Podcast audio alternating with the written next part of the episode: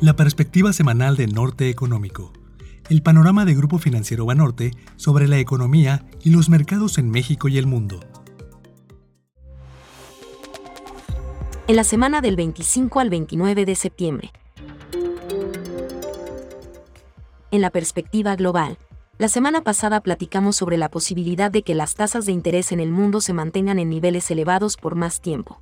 En este sentido, las recientes decisiones de la Reserva Federal, así como de otros bancos centrales en países desarrollados, sugieren que la probabilidad de este escenario ha aumentado. En particular, la decisión de política monetaria en Estados Unidos resultó muy en línea con nuestras expectativas. Si bien no fue una sorpresa para nadie que la tasa de referencia se mantuviera sin cambios, entre 5.25 a 5.50%, destacaron principalmente tres cosas. La primera fue la revisión al alza de los estimados del Producto Interno Bruto para este año y el siguiente.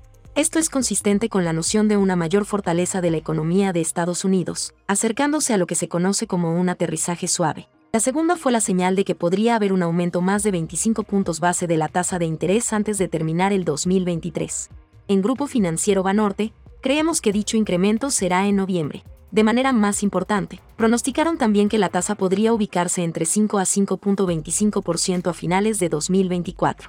Este último rango implica solo 25 puntos base menos que su nivel actual. Con esto, la autoridad monetaria está reafirmando que las tasas de interés en los próximos años podrían ser más altas de lo previsto.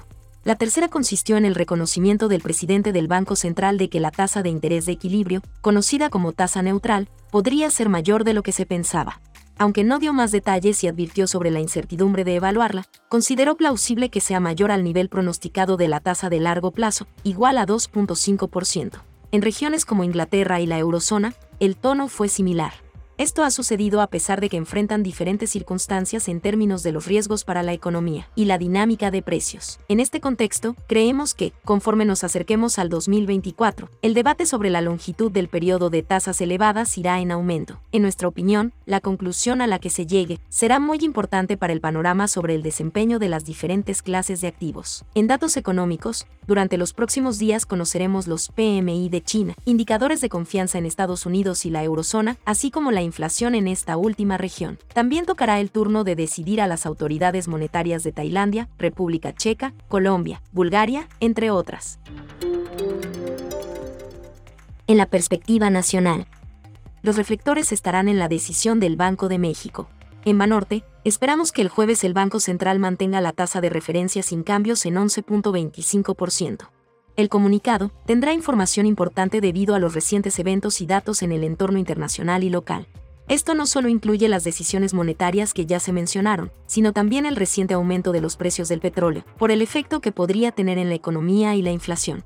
Además, podría incorporar una visión más clara sobre la política fiscal del próximo año, tras la presentación del paquete económico al Congreso a inicios de septiembre.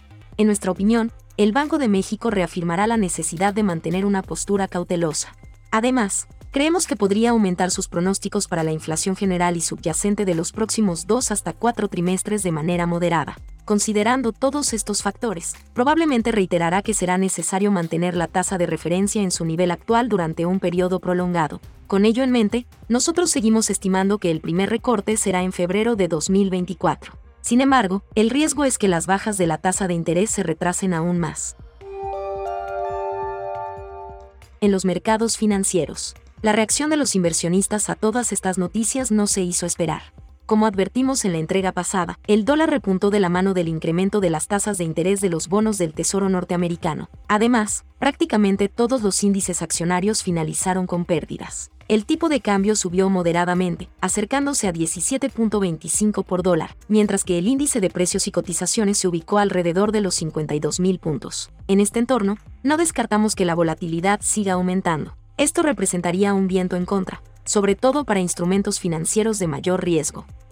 No obstante, es importante decir que, en un entorno de tasas de interés altas por más tiempo, la solidez de la postura macroeconómica de México constituye un activo más valioso que antes para los participantes de los mercados.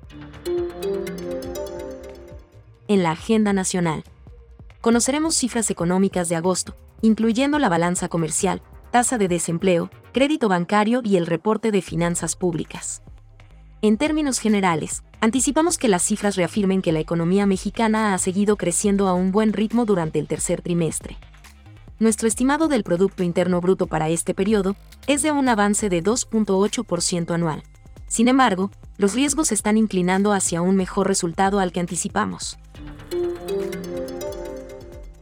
Para conocer más acerca de nuestros reportes de análisis económico y mercados financieros, los invitamos a seguir el perfil de ex arroba análisis-fundam, y nuestra página web www.banorte.com diagonal análisis económico.